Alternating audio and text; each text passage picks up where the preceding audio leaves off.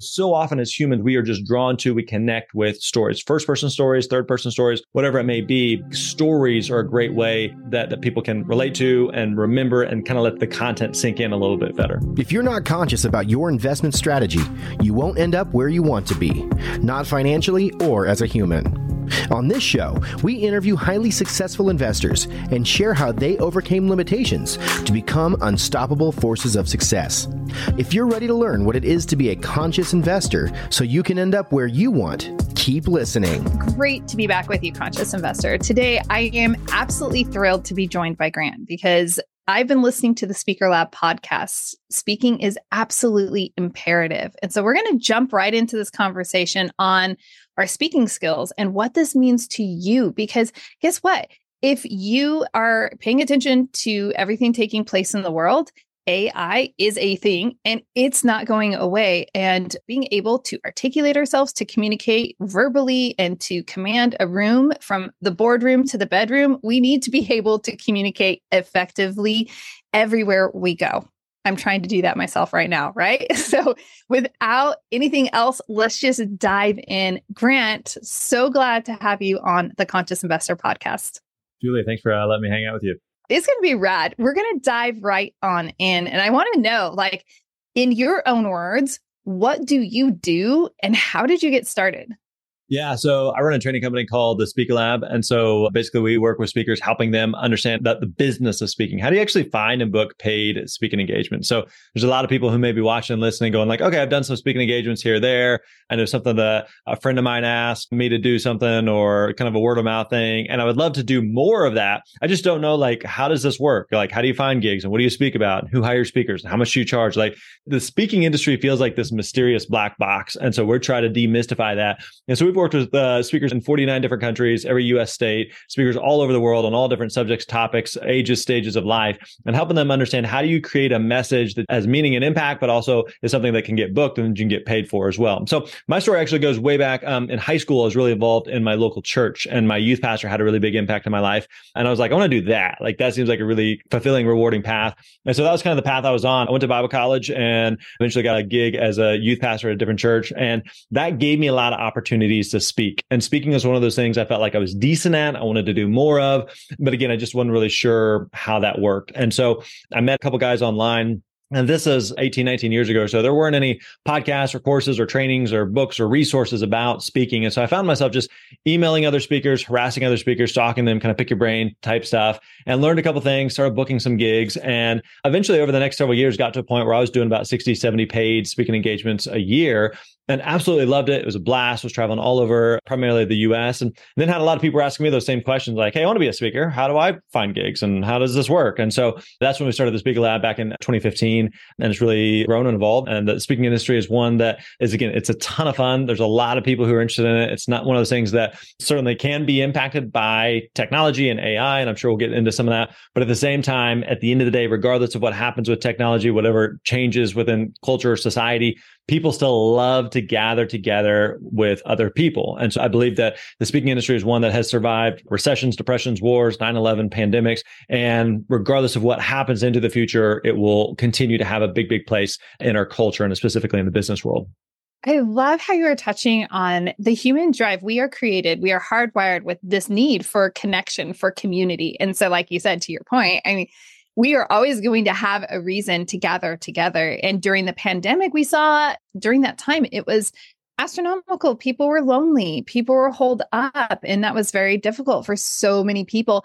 And speaking did not go away. Everybody right. pivoted their platforms and went, okay, well, we can't be together, but we can be together virtually.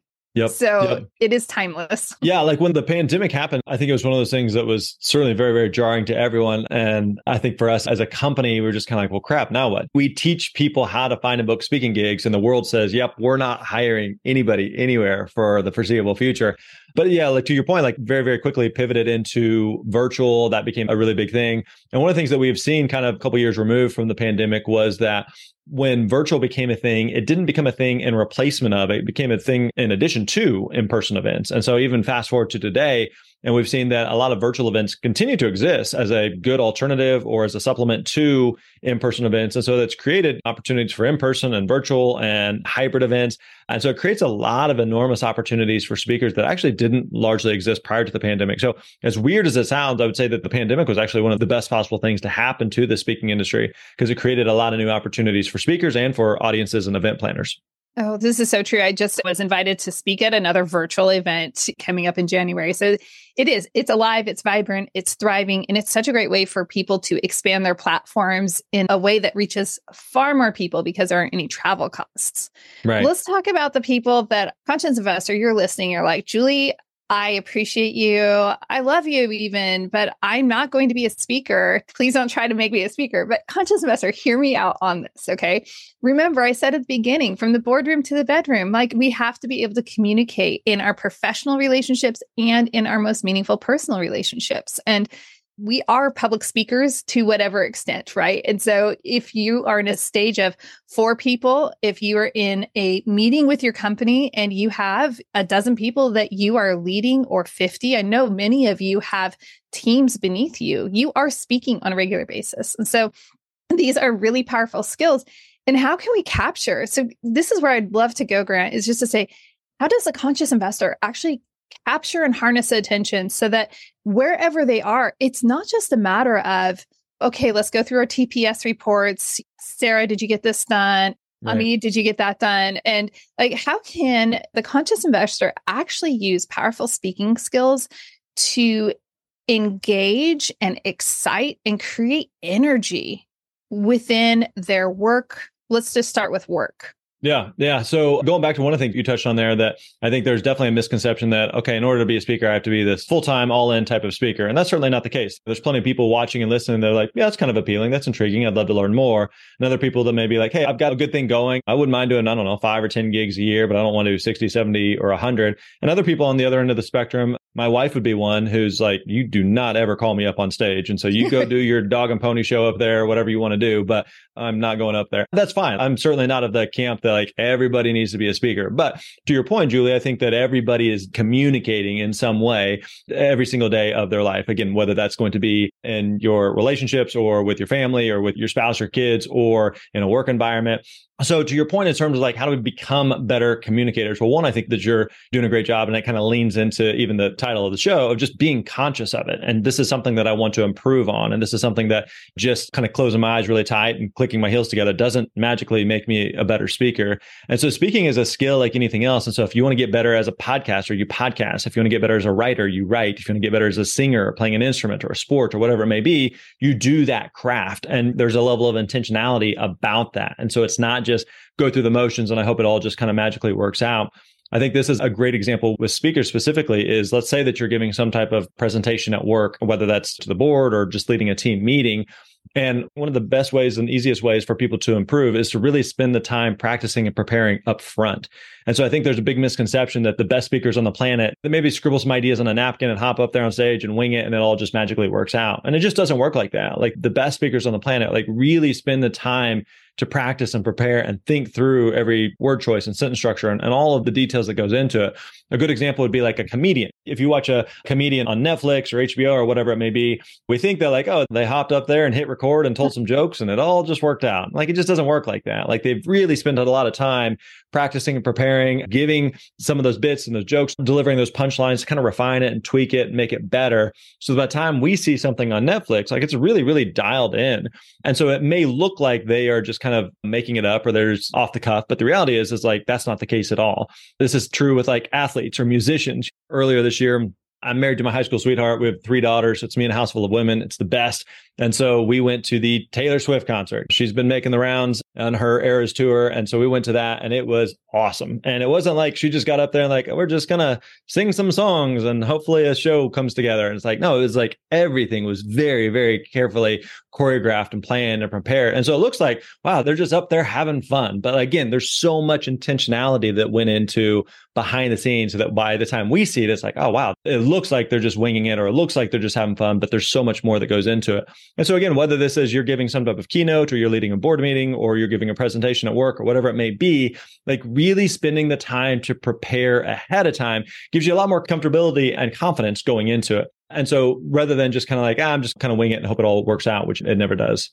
I'm just going to double down on that and say that I love to be more improv. And through the years, especially over the last two years of speaking on stages, it is very clear.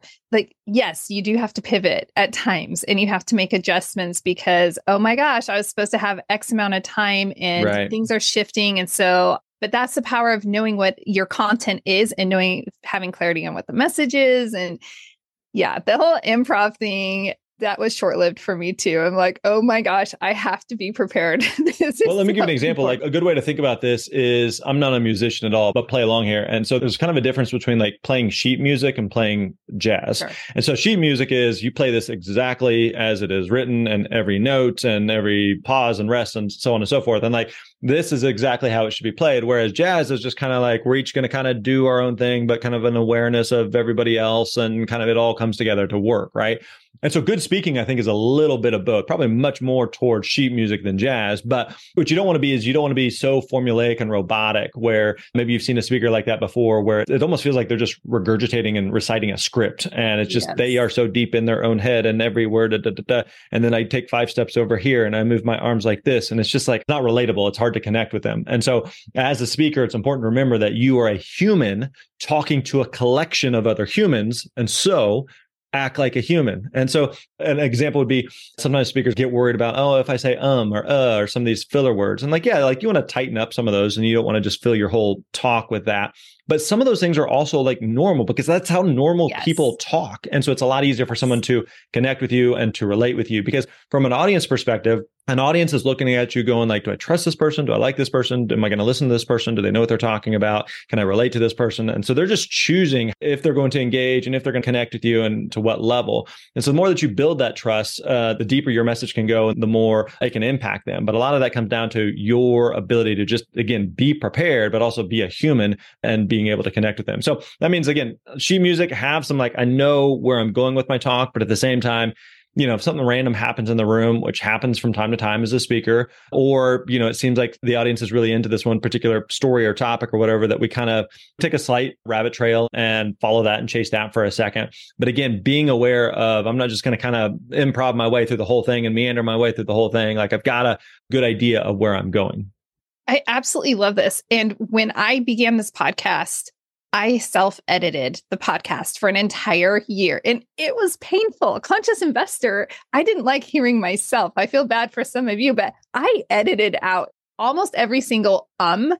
And then I realized at some point that it sounds sterile and it sounds like you're on this level and I'm over here. And it creates this distance that's uncomfortable. And like you said, like our reticular activating system is always looking for like kind and looking for what's normal, what's familiar and relatable. And so I agree. Although my mom would still say she wishes I would say like less again. so yeah, it's helpful too because sometimes we're not aware of maybe some of these like filler words or like crutch words that we go to that are right. not the ums or the uhs or the likes, but some word that we say a lot, we go to a lot that we just may not be aware of. And so it's a good exercise to when you're giving a presentation to record yourself, audio, video, and to listen back, to play that back, to watch that back, and just see like maybe you're catching yourself saying something a lot that you wouldn't yeah. have known otherwise, or maybe you see yourself like I didn't realize my face looked like that. Like, why didn't anybody tell me? Or do I always do that with my hands? Like, why didn't someone tell? You know, so right. some of those things that you just may not realize. If you're giving some type of presentation from a stage, a good exercise is to not only watch yourself, but to watch yourself with the volume muted. And so you're just looking at the nonverbals and just seeing like, how are you moving? You know, like one mistake a lot of times speakers will make is they move just from one side of the stage to the other, just back and forth, back and forth, just pacing. And we call this like a caged animal. And they're just going back and forth, back and forth. And they just kind of do it because they're like the Ricky Bobby of like, I don't know what to do with my hands and I don't know what I'm supposed to go on stage and I don't know where I'm supposed to do. And so watch those things because you may pick up on some things that you just didn't even realize that you were doing. This is so true. We went through an era during that first year. And my daughter, she was, I don't know, eight years old at the time. And she's like, Oh, that's your catchphrase, mom. That's your catchphrase. Cause I was calling it out is so that everyone in the family was aware of it. And yeah. it raised everyone's level of awareness. I don't know that I recommend that for you, conscious investor. It's pretty intense, but it was also very helpful at the same time because it created some clearer communication skills. Here's a question I have. And did you all catch? I just said, um, I just bought myself a millisecond. You're good. No shame so, in that. No shame, no shame at all. I'm wondering, as we're talking, discussing this, the importance of preparation. And I believe preparation is the foundation for all success in life. And so when we think about preparing for giving, leading our team, for the boardroom, for our families, wherever it is, because you know what? I know that some of you are wearing a very strong mom hat. And that is a very powerful point of leadership and requires high communication skills as well. Let's talk about the organization. Let's just say I'm getting ready to present a new project. You know, I'm project manager and I'm getting mm-hmm. ready to present. Sometimes I can feel very scattered. And sure, I could give the information in a really rote way. And again, I mm-hmm. could call on all of my teammates to present their pieces. But are there any strategies that we can do to organize that type of information so that it is more engaging? Can we yeah. resuscitate and spare everybody from? I think we're around the same age, but those TPS reports, darn it, man, like just don't want. Yeah, yeah. Anytime you're working on a uh, any type of presentation of any form, I think there's a couple ways to kind of think about this. One is to think through the lens of the audience what is it that you're actually trying to convey here? Like, what's the end result? So imagine that you are taking a road trip, you know, and you're going to be picking up the audience and perhaps different destinations and trying to get everybody kind of on the same page here. And then you're going to want to, you know, take everybody somewhere. And so where is that bus pointed? Where is it that you want? Like a way to think about this is the audience is always asking themselves two questions. So what and now what? So what and now what? So so what? Okay, you're sharing all this with me. Like, what does this have to do with me? Why are we talking about this? This could have been an email type of mentality. then there's the now what? Okay, you shared all of this. That's great. What am I supposed to do? Am I supposed to think differently or feel differently, or is there some type of action that I'm supposed to take? And again, especially like in a presentation, like in a work context, in a corporate setting, where you gave some type of presentation, and everyone's like, "That was great." Like, what was that for? Like, why did we do that? What was the point of that? And so being really, really clear from the beginning of what is the outcome that you are driving towards and being clear of like making sure that everything that you are doing within that presentation is driving to that point of the goal of that presentation or that talk. Another just practical thing that I think anyone can do is to rely heavily on stories like as humans we are drawn towards stories. So if i said right now hey let me tell you a quick story. Like oftentimes people will just lean in and going like okay he's going to tell a story. I don't know where this is going. I don't know is this funny? Is this sad? Is this depressing? Is this an overcoming obstacle story? I have no idea but it's a story so i'm in. Like as humans we are naturally drawn to stories. In addition humans oftentimes remember and connect with and relate with stories easier than just hear stats and data and facts and spreadsheets mm-hmm. and graphs so a good example of this is my three daughters. They are younger two. They go to a youth group each week at our local church. And so a lot of times I'll go pick them up after youth group. Like they just walked out and we're driving home. It's like, all right, tell me, what did the youth pastor talk about tonight? And they're always just like, Ooh, yeah. Uh, uh, God, Jesus. Uh, and they're just lost. And I was like, really? You just came out. Oh, he told this story. And then they'll go on to recite this story verbatim. And again, as adults, yeah. we are guilty of the same thing of like, I just left that presentation or that meeting. I couldn't tell you what it was about. Oh, but they told this story. Let me tell you the story.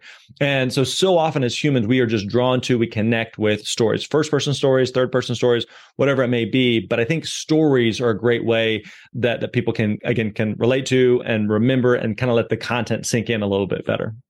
I very much appreciate that. And this totally lands. Our son is 15. We've got an almost 13 year old daughter. And yeah, just leaving church Sunday morning. It was funny. We're driving home and hey, so blah, blah, what'd you get from this? And let's talk about that. What stood out to you? And Crickets. it always comes back to I really liked, and it does come back to the story, the human yeah. element that conveys the deeper message of whatever it is. And I think that's the most powerful part about stories is is this communicating and conveying the deeper message? Is this aligned with it or is it distracting and detouring from it?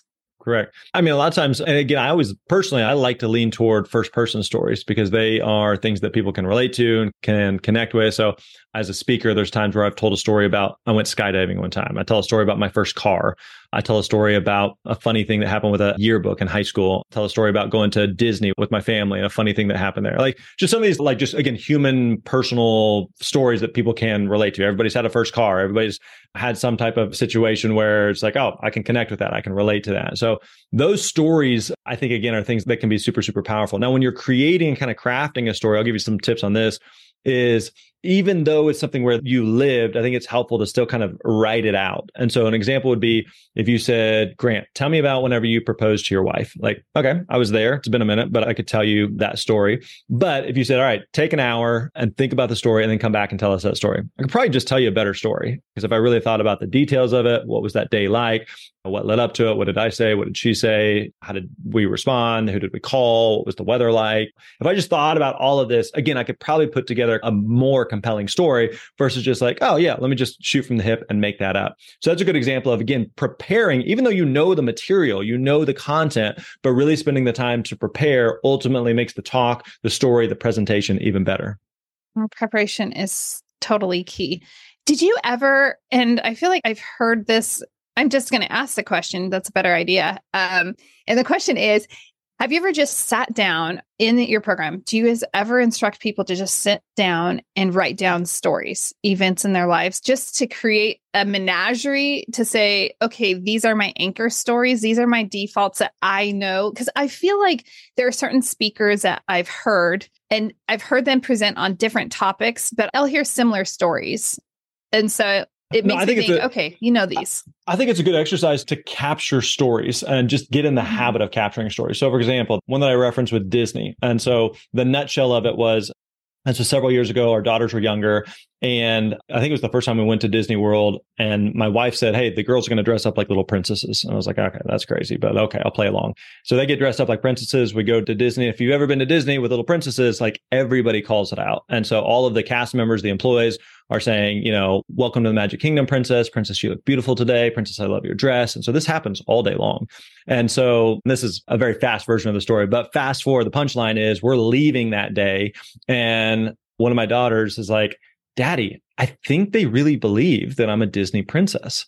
And so we just kind of have this like one, it's this funny daddy daughter moment, but it's also just kind of like this funny thing of like, enough people told to her something that she believed it. And so it's one of those things like we literally we got to the parking lot and I kind of just scribbled it down and I was like, I don't know what this is going to be. I don't know what this is going to turn into. This may be nothing, but it's just one of those things that I want to kind of like carry around and marinate. Like things that are cooked in a crock pot taste better than things that are cooked in a microwave. And so at that point I'm just kind of I'm letting it soak. I'm letting it marinate. I'm going like, I think I could use this somewhere, but I'm not even sure how. So for example, yesterday I did an interview for the Speaker Lab podcast, a speaker friend, and we were kind of talking about some of the stuff. And she said, I got about 30 stories that I go to. And on any given basis, I'm not going to tell all 30 stories, but I'm going to use three, four, five that I'm going to tell pretty consistently. But then I got another 25, 27 that I'm going to use depending on the context, depending on who I'm speaking to, depending on the industry, maybe of what I'm talking about, some things that I can just pull to. So I think it's just good to, again, kind of grab those and capture those. So instead of when you're working on some type of presentation that you're not sitting down staring at a blank screen and the flashing cursor going like, well, crap, I don't even know where to begin. But I, at least have a couple things here that I can pull from because I can also, I can take that Disney story and I can go a lot of different directions with it. It could be a talk about customer service. It can be a talk about the words that you hear from other people about how they impact you. It can be a talk about believing in yourself. And like, I mean, you can go a lot of different directions with it. So it's less about uh, but I don't understand what the point of this story is going to be. That's not the point right now. Like just capturing a story, grabbing it, kind of scribbling it down, getting some thoughts behind it. And maybe it's just keeping a note on your phone of when something like that happens. So then when you're looking for some stories or some ideas, you've got something that you can kind of reference and go through. Okay, I love this. And I'm going to just share this idea also, or I don't know, we'll just put it this way. I think you and I have a shared faith. And there's interesting, it's like you understand there are certain Bible stories and you know sure. those. And then they come back to your mind and they mean different things at different points in your life, whatever your needs yeah. are. And the stories take on a whole different perspective at different points and serve us. And our stories do the same. I love that. Yeah. but just be, just getting in the habit though of capturing those stories of something weird happens, something funny happens, may not turn into anything, but it may come and be a big part of some other future point. I love that. I want to transition just slightly and ask about the virtual space. A lot of people are still intimidated by the virtual space and they haven't refined those skills of effectively communicating in a virtual space. Mm-hmm. And my heart goes out to you, conscious investor. Don't worry, you can work through this. Can we give just a few skills on how to really like have your energy pour through this whole webcam business and yeah. Yeah, I mean, uh, virtual speaking is very, very different than in person because with in person, one of the things that you have is just the true energy of the room. And so when you are speaking, you're getting that real time feedback from an audience. And speaking, especially in person, is very, very different than any other form of medium. So right now, you and I are talking on a podcast here, and at some point, there's going to be however many people listening, but you and I will most likely never sit and watch someone listen to this interview. And so they're going to be listening to it on a commute or at the gym or making dinner or doing laundry or whatever it may be. But you and I aren't there. And whenever someone's reading a book or a blog post or watching a YouTube video, like you don't see that. But whenever you're speaking, you're getting the real time feedback from that audience. Are they with you? Are they paying attention? Are they engaged? Are they lost? Are they taking notes? Are they fiddling on their phone? Are they awake? Are they asleep? Are they laughing? Are they smiling? Like what is happening that gives you that real time feedback of this is working or this is not working. And so with virtual, a big part of that is you lose a lot of that because you are, like you said, like at this moment right now, I'm sitting alone in my home office. You're probably doing the same, it would appear. And so you just lose all of that energy. And so again, some of this depends on the nature and the context of who you're speaking to, what you're speaking about. But ideally in a virtual environment, you want to still be able to see faces. And so you try to see, are they with you? Are they engaged? The challenge obviously with virtual is you are competing with a bunch of other things for their attention. If someone's sitting in front of you in terms of an in-person talk, it's hard for them to they may feel mentally distracted, but it's hard for them to do much physically because they're typically just polite human beings. And so they're not gonna, I'm gonna pull out my phone or I'm gonna pull out my laptop and I'm not paying attention to you. But it's a lot easier when you're sitting in front of a screen and you're kind of paying attention and you're kind of not. Let me just check my email. Let me open this browser tab and let me do this over here. Let me look at the TV in the background. And I can do all these other things where I'm kind of engaged, but I'm kind of not. So there's a ton more distraction. So a few practical things you can do is one is I think whatever your presentation time is, like cut it down tremendously for virtual because people's attention span is nothing whenever it comes to virtual. There's just too many other things that you have to compete with. So normally I'd give a 45 or 60 minute presentation in person. Like that's really, really hard to do with virtual. With virtual, I think it's also helpful to use slides and use a lot of slides. And so more than just a talking head, but have a lot of slides. Like think about like a TV show, a sitcom, a movie, like they're changing scenes and camera cuts like yeah. constantly, YouTube videos like the big channels change cuts constantly. And so think about that's kind of in a similar way with slides of just like something to kind of constantly kind of as pattern interrupts and reset people. So that's another thing. Another thing is like really utilize the chat. And so asking people, hey, if you're with me, just type in I'm with you, or type in where you're from, or type in what's the temperature right now where you're from. And how many of you have had this happen before? Just type in yes. And just anything like that. Because in a similar way as a speaker, you may be doing something where like, hey, how many of you have experienced this? Raise your hand and say this to your neighbor. And like some of these are just these like little engagement activities and using the chat as another way to do that to kind of keep people's attention. But if you're saying like, hey, type in the chat this, and you see there's 100 people there and you're getting very few responses, like you probably just don't have a ton of attention. And so those type of little things go a long way, but also just recognize like, again, it's just a different context. And so don't assume like if you've given some in-person presentations that then giving virtual is going to be the same because it's just two different worlds. They are such two different worlds. The first time I gave a virtual presentation, actually speaking to a group, it felt like crash and burn because that energy and i couldn't see anybody's faces and i was presenting and like to your point i'm in my studio all by myself and it felt like i was talking to myself and that felt right. awkward i got in my head it was a great learning experience three years ago, and I'm grateful for it. That's how we grow. well, I mean, and thankfully, again, we are hopefully fairly decently removed from the pandemic at this point. So virtual is still very much a thing, but it's not near what it once was. You certainly see a lot more hybrid where maybe you're speaking it to something in person, but you have people who are tuning in and viewing through some type of live stream. When you're doing that, it's also important to remember that you're speaking to the people in the room, but you're also speaking to people who are watching online. And so it's important to not ignore the people online. And the way you do that is by really looking at the camera because that's where someone's watching you is they're watching the camera. You may be talking to people within the room, but make sure that you are conscious of, I got to look in the camera and looking at people. In the same way that if you're speaking at this kind of a different tip, but if you're speaking at an event where they have a live feed of you on the screen, if you're a big event and there's kind of just a you being broadcast up there, most people, if you'll notice, most people are not looking at you. They're looking at the screen. As weird as that is, you may have a thousand people in a room, a hundred of them are actually looking at you, but 900 of them are looking at a screen. Even though like you're right there, there's people on the front row who are right there, but they're still looking at you on the screen. So make sure again, especially when you have like a key point or a key idea or a key message that you want to drive home, like look at the camera because ultimately that's what people are going to be looking at on a screen.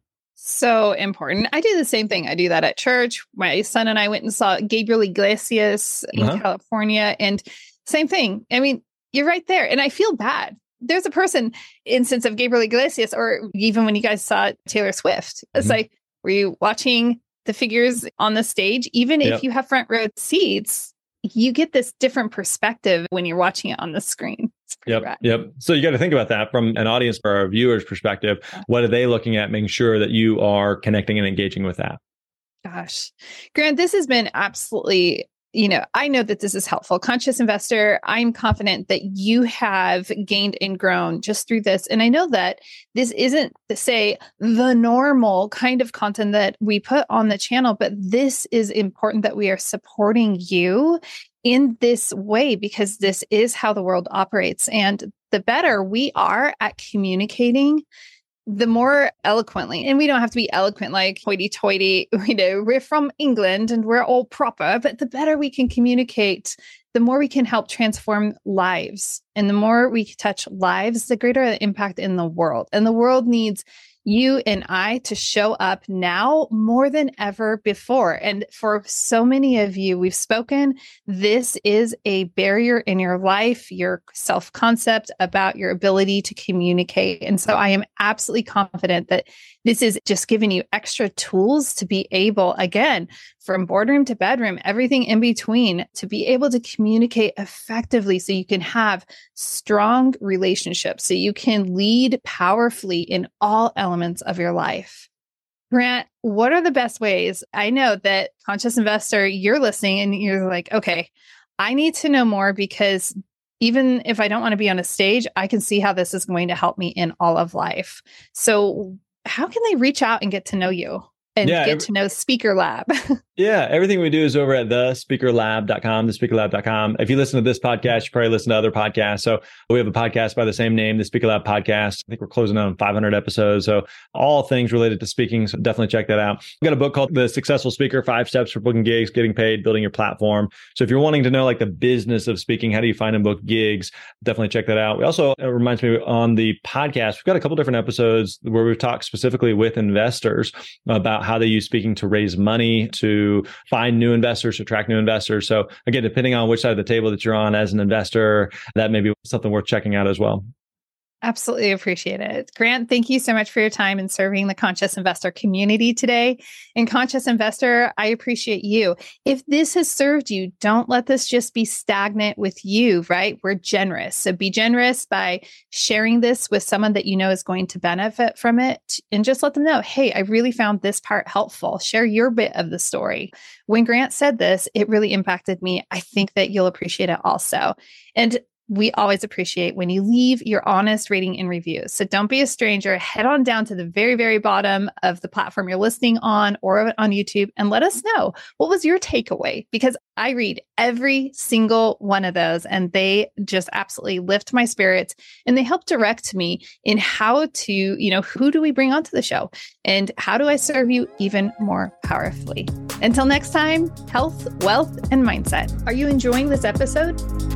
Do the world a favor and help trip the algorithm by leaving a review so that this content reaches many others.